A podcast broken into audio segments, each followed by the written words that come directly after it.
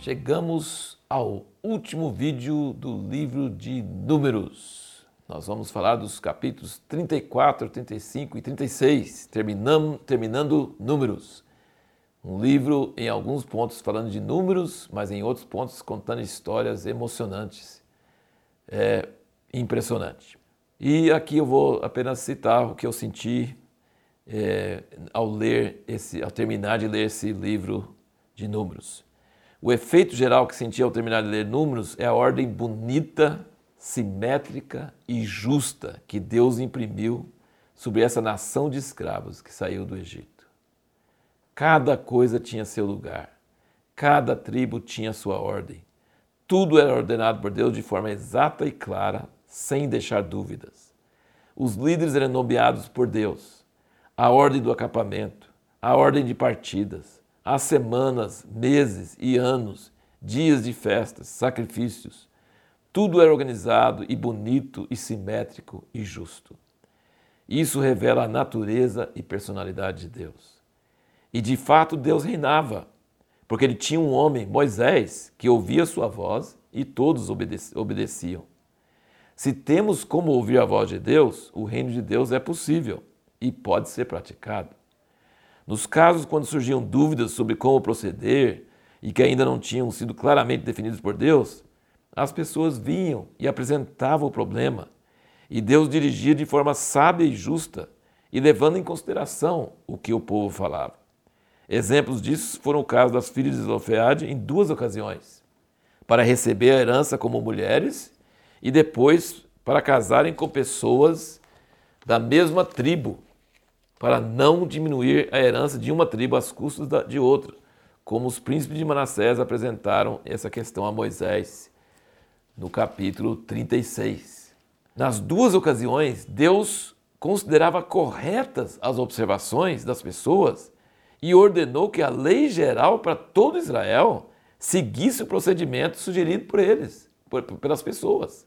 Nos casos das tribos de Ruben, Gad e meia tribo de Manassés também, Deus aceitou a proposta deles com a condição que lutassem junto com seus irmãos para conquistar o restante da terra.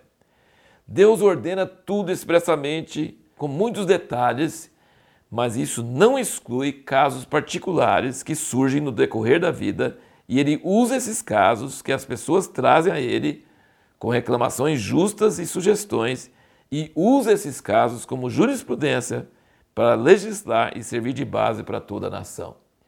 Então, respondendo à pergunta que nós falamos no último vídeo, qual o estilo de Deus governar?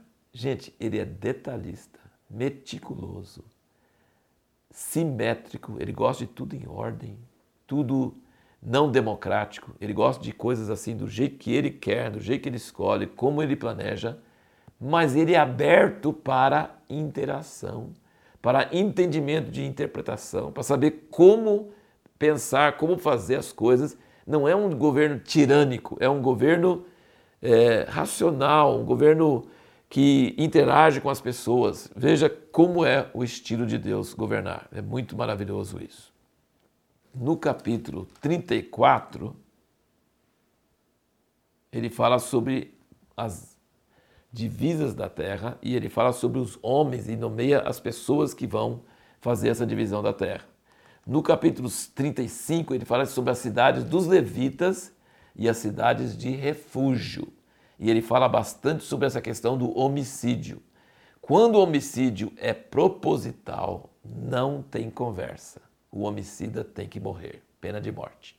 Mas quando o homicídio é involuntário, e em alguns casos diz Deus lhe entregou nas mãos, é, isso significa quando fala assim, Deus lhe entregou nas mãos, ele não queria matar, mas aí ele jogou uma pedra e a pedra caiu e matou uma pessoa, ele estava cortando uma árvore a pessoa ainda divertidamente estava debaixo da árvore. Quando acontece acidente, em alguns lugares diz que Deus lhe entregou nas mãos. Isso significa que ninguém morre à toa, ninguém morre sem Deus saber. E quando acontece acidente, Deus sabia e Deus permite, tudo bem.